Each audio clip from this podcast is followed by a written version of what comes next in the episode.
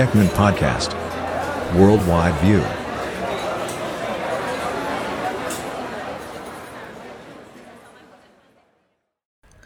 สวัสดีครับ สวัสดีคุณผู้ฟังทุกท่านนะครับ ยินดีต้อนรับเข้าสู่ Eggman Podcast นะครับ คุณอยู่กับผมโดยเอกชัยเช่นเคย วันนี้เนี่ยจะมาเล่าให้ฟังในเรื่องของภาพโมนาลิซานะครับน่าจะเป็นภาพภาพวาดที่หลายๆคนน่าจะรู้จักกันดีนะครับ แต่ว่าจากรายงานล่าสุดเนี่ยคือมีนักวิทยาศาสตร์เนี่ยเขาได้ ค้นพบความลับบางอย่างนะครับที่ซ่อนอยู่ภายใต้ภาพของดาวินชีก็ต้องขอขอบคุณครับข้อมูลครับจากทาง ArtNet News นั่นเอง ถ้าพูดถึงโมนาลิซาเนี่ยว่าหลายๆคนน่าจะรู้จักกันอย่างดีอยู่แล้ว เรียกว่าเราได้เห็นผ่าน pop culture ต่างๆ มากมายครับ หลายศตวรรษหลังจากการสร้างโมนาลิซาเนี่ย ซึ่งถือว่าเป็นหนึ่งในผลงานระดับ masterpiece ของเลโอนาเลโอนาร์โด ดาวินชี ขออภัยด้วยครับ แล้วก็ถือว่าเป็นผลงานระดับ เรียกว่าประวัติศาสตร์เลยกันสำหรับในจิตรกรเอกท่านนี้นะครับ ซึ่งภาพโมนาลิซาเนี่ยเป็นภาพที่เต็มไปด้วยปริศนาแล้วก็ความลับมากมายนะครับ เพราะว่าตามที่เราได้เห็นนะมันถูกตีความไปต่างๆ นานาครับบอกเล่าผ่าน c u เจอร์ในแต่ละยุคสมัย ถ้าอย่างผมที่ผ่านมาก็คือ อาจจะมีภาพยนตร์นะดาวินชีโค้ดอ่าโอ้โหนั้นสนุกเลยครับคือ มีความลับมีเรียกว่าเขาเรียกว่าทริคอะไรต่างๆ ซ่อนอยู่ในนั้นมากมาย หรือว่าจะเป็นซีรีส์อย่างเงี้ยที่เราได้เห็นว่าเออภาพของโมนาลิซาเนี่ยมันบอกเล่าอะไรบ้างนี่ก็ขึ้นอยู่กับการตีความอาจจะมีจริงบ้างไม่จริงบ้างปรุงแต่งบ้างนี่ก็สุดแท้แท้แต่นะบางคน ที่เขาจะตีความในมุมมองของเขา ก็ยังมีปริศนาอีกหลายอย่างที่ซ่อนอยู่นะครับ ที่นักวิจัยนักวิทยาศาสตร์หลายๆคนเนี่ยก็พยายามจะค้นหาคำตอบอยู่ครับ แล้วก็จากรายงานข่าวล่าสุดเนี่ยในการทดลองอย่างหนึ่งเรียกว่าการทดลองด้านหนึ่งแล้วกันครับ ในการศึกษาภาพวาดที่ใช้เทคโนโลยีชั้นสูงเนี่ยทำให้เราได้ค้นพบว่าใต้ภาพของโมนาลิซาเนี่ยมันมีภาพวาดอันหนึ่งซ้อนอยู่ภายใต้งานชิ้นนี้นะครับ อ้างจริงจากข่าวจากทาง Artnet เนี่ยเว็บไซต์ที่เกี่ยวกับงานศิลปะนะครับระบุว่า มันมีภาพร่างภายใต้ผลงานชิ้นเอกของดาวินชีนี้เนี่ยถูกค้นพบโดยนักวิทยาศาสตร์นะครับ ที่ชื่อว่าปาสคาลคอตเต้นะครับ คือคุณคอตเต้เนี่ยเขาศึกษาภาพวาดของโมนาลิซามา กว่า 15 ปีล้วเกี่ยวกับภาพภาพเดียวเลย โดยภารกิจของคอตเต้ก็คือไขความลับของภาพวาดอันโด่งดังนี้เนี่ยว่ามันจะมีอะไรซ่อนอยู่ไหมโดยการใช้เทคโนโลยี ซึ่งภารกิจของเขาเนี่ยเริ่มขึ้นตั้งแต่ในปี 2004 ครับ เมื่อพิพิธภัณฑ์ลูฟเนี่ยที่เป็นสถานที่ที่ใช้ในการเก็บภาพวาดนี้เอาไว้เนี่ยเขาเอาได้อนุญาตให้คอตเต้เนี่ยทำการทดลอง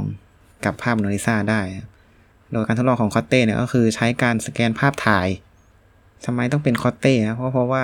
คุณคอตเต้เนี่ยเขาเป็นผู้ประดิษฐ์กล้องถ่ายภาพหลากหลายมุมมองที่เขาเรียกว่ามัลติสเปกตรัลนะครับ ซึ่ง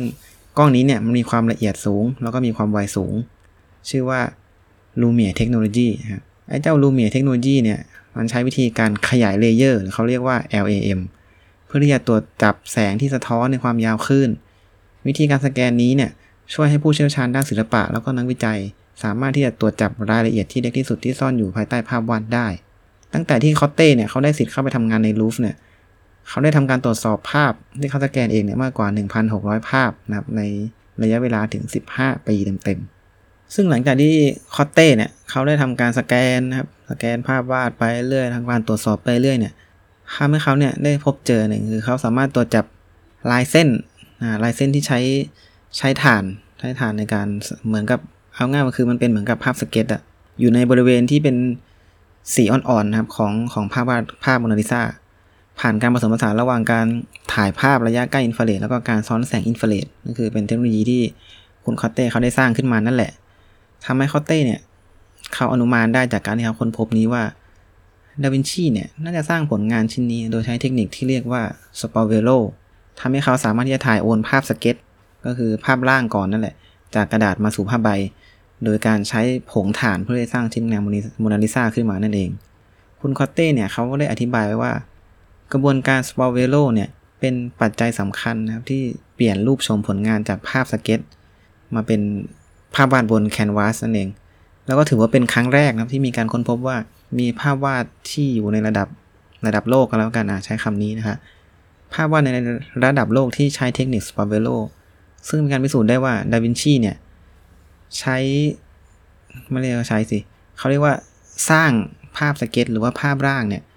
ก่อนหน้าที่จะสร้างผลงานต่างๆของเขา อาจจะไม่ใช่ทุกผลงานนะ แต่สำหรับในส่วนของภาพโมนาลิซาเนี่ยเขาใช้วิธีการนี้แน่นอน ดังนั้นเนี่ยก็เลยเป็นไปได้ว่าภาพร่างโมนาลิซาในยุคแรกๆของดาวินชีเนี่ยอาจจะยังมีอยู่ที่ไหนสักแห่งนะเพราะว่าโมนาลิซาที่เราเห็นเนี่ยมันอยู่บนแคนวาสสูงนะและจากการที่คุณคอตเต้ค้นพบเนี่ยเขาก็เลยสามารถที่จะ เรียกว่าคาดการได้ว่า มันน่าจะมีภาพสเก็ตต่างๆ ก่อนที่ดาวินชีเนี่ยเขาจะถ่ายทอดลงบนผืนผ้าใบ มันจะมีอยู่ที่ไหนสักแห่งหรืออาจจะไปไหนสูญหายไปแล้วก็ได้ อันนี้ก็แล้วแต่นะครับ โดยภาพร่างที่ค้นพบนั้นเนี่ย อาจจะทำให้เขาเรียกว่าสิ่งที่เราเห็นมันได้สร้างมาตลอดชีวิตเรียกว่าเปลี่ยนแปลงไป เพราะว่าเขาบอกว่ามันอาจจะมีตำแหน่งท่วงท่าที่แตกต่างกับภาพโมนาลิซาจริง ๆ ที่อยู่บนผืนผ้าใบนะครับ คือภาพ ภาพร่างก่อนที่จะถ่ายทอดลงไปนะเนื่องจากข้อมูลที่พบในภาพสเก็ตร่างนั้นเนี่ยบ่งชี้ว่าดาวินชีเนี่ยเขามีการเปลี่ยนแปลงการวางองค์ประกอบกับชิ้นงานชิ้นเนี่ยในขั้นตอนสุดท้ายนั่นเอง ก็คือพูดกันแบบบ้านๆง่ายๆก็คือดาวินชีอาจจะเปลี่ยนแปลงในขั้นตอนตอนงาน final นั่นเองครับจากจากงานที่สเก็ตเรียกว่าแก้แก้งานแล้วกันแก้งานนะครับซึ่งนอกเหนือจากท่าทางที่เปลี่ยนไปของภาพร่างในยุคแรก ๆ แล้วเนี่ยการศึกษาของคอตเต้ยังเผยให้เห็นว่า ภาพวาดที่เหมือนกับ มีเหมือนกับเป็นอะไรอะ มันมีเหมือนกับที่หนีบผมแล้วกัน เหมือนกิฟเป็นเหมือนหนีบผมเนี่ย ถูกวาดอยู่บนศีรษะของโมนาลิซาอันนี้คือจากการสแกนนะ คือนอกจากเรื่องของภาพสเก็ตที่ได้กล่าวไปเมื่อกี้เนี่ย เขาได้ค้นพบภาพที่หนีบผมวาดอยู่บนศีรษะของโมนาลิซาที่น่าสนใจก็คือการจัดแต่งทรงผมแบบนี้เนี่ย มันไม่ใช่แฟชั่นทั่วไปนะครับในฟอร์เรนก็คือเป็นในเมืองฟอร์เรนที่ ช่วงเวลาที่มีการวาดภาพนี้ขึ้นมา คุณคอตเต้เนี่ยเขาได้ขยายความว่า ผู้คนในยุคนั้นเนี่ยเขาจะแต่งตัวเพื่อที่จะแสดงถึง เรียกว่าอาชีพของพวกเขาในแต่ละคนก็คืออคนค้าขายแต่งตัวอย่างนี้ คนเป็นอาหารแต่งตัวอย่างนี้นะครับ มันก็เลยเป็นไปไม่ได้เลยที่โมนาลิซาเนี่ยจะมีผมแบบนี้ แล้วก็เป็นไปไม่ได้อีกนะที่จะในยุคสมัยที่อยู่ในเมืองฟลอเรนซ์ในตอนนั้น แสดงให้เห็นว่าภาพวาดโมนาลิซาเนี่ย จริง ๆ แล้วมันอาจจะไม่ใช่ภาพบุคคลจริง ๆ ก็ได้ครับแต่ว่าดาวินชีอาจจะวาดเป็นเหมือนกับในงานเรื่องของเชิงเปรียบเทียบนะหรืออาจจะแบบวาดแบบผู้หญิงที่แบบว่าโอ้โหสวยงามเหนือจินตนาการ หรืออาจจะเปรียบเทียบไปในทางของเป็นเทพธิดาอะไรประมาณนี้ก็ได้ อันนี้เป็นเป็นการคาดการณ์นะคาดการณ์จากหลักฐานต่างๆ ที่มีอยู่นะครับผมก็ต้องติดตามดูกันต่อไป ว่าอาจจะเจอพบเจอความจริงอะไรหลายอย่างที่มาประกอบกับการศึกษาก็ได้ การศึกษาภาพโมนาลิซาเนี่ยไม่ใช่ครั้งแรกของคุณคอตเต้นะครับ เพราะว่าในการที่เขาค้นพบความลับภายใต้ผลงานของดาวินชีเนี่ย เพราะว่าก่อนหน้านี้เนี่ยคุณคอตเต้ก็ได้มีการพบร่องรอยเกี่ยวกับการใช้เขาเรียกว่าวิธีสปอร์เวโลเนี่ยใต้พื้นผิวของผลงานของดาวินชีอีกอย่างน้อยอีกประมาณ2อสชิ้นนะครับ ได้แก่นะครับ Virgin of the Rock นะครับ Virgin of the Rock เนี่ยถ้าคุณฟังเราไปเสิร์ชดูจะเป็นภาพผู้หญิงที่นั่งเหมือนกับอยู่ น่าจะเป็นเหมือนถ้ำประมาณนั้นครับก็จะมีเด็กๆล้อมรอบนะครับ ซึ่งภาพนี้เนี่ยก็อยู่ใน National Gallery นะครับ ส่วนอีกภาพหนึ่งก็คือภาพของเซนเจโรมนะซึ่งเป็นภาพนักบุญที่ถูกวาดอยู่ในวัติกันนะครับ เทคโนโลยีต่างๆเนี่ยบางคนอาจจะมองว่าคุณจะเอามาแบบดิสเครดิตหรือเปล่า หรือว่าคุณจะเอามาหาข้อบกพร่องข้อเสียในงานศิลปะอะไรต่างๆ ครับ แต่ว่าต้องบอกว่าการใช้เทคโนโลยีมาเนี่ย คือมันเป็น ใช้เพื่อในการศึกษาเพื่อเชิงวิพากษ์นะเกี่ยวกับงานศิลปะ เพื่อเป็นประโยชน์ต่อวงการศิลปะต่อไปนั่นเอง โดยถ้าหากว่าใครสนใจนะครับ อยากจะค้นอ่านเรื่องราวนี้เพิ่มเติมเนี่ย อันนี้เนี่ยมันเป็นผลงานวิจัยของคุณคอเต้ ซึ่งได้รับการดีพิมพ์ใน Journal of Cultural Heritage นะครับในเดือนสิงหาคม ปี 2020 ที่ผ่านมาเลยล่าสุดนี่แหละนะครับ ก็ใครอยากอ่านวิจัยฉบับเต็มครับก็ลองไปศึกษาดูได้นะครับผม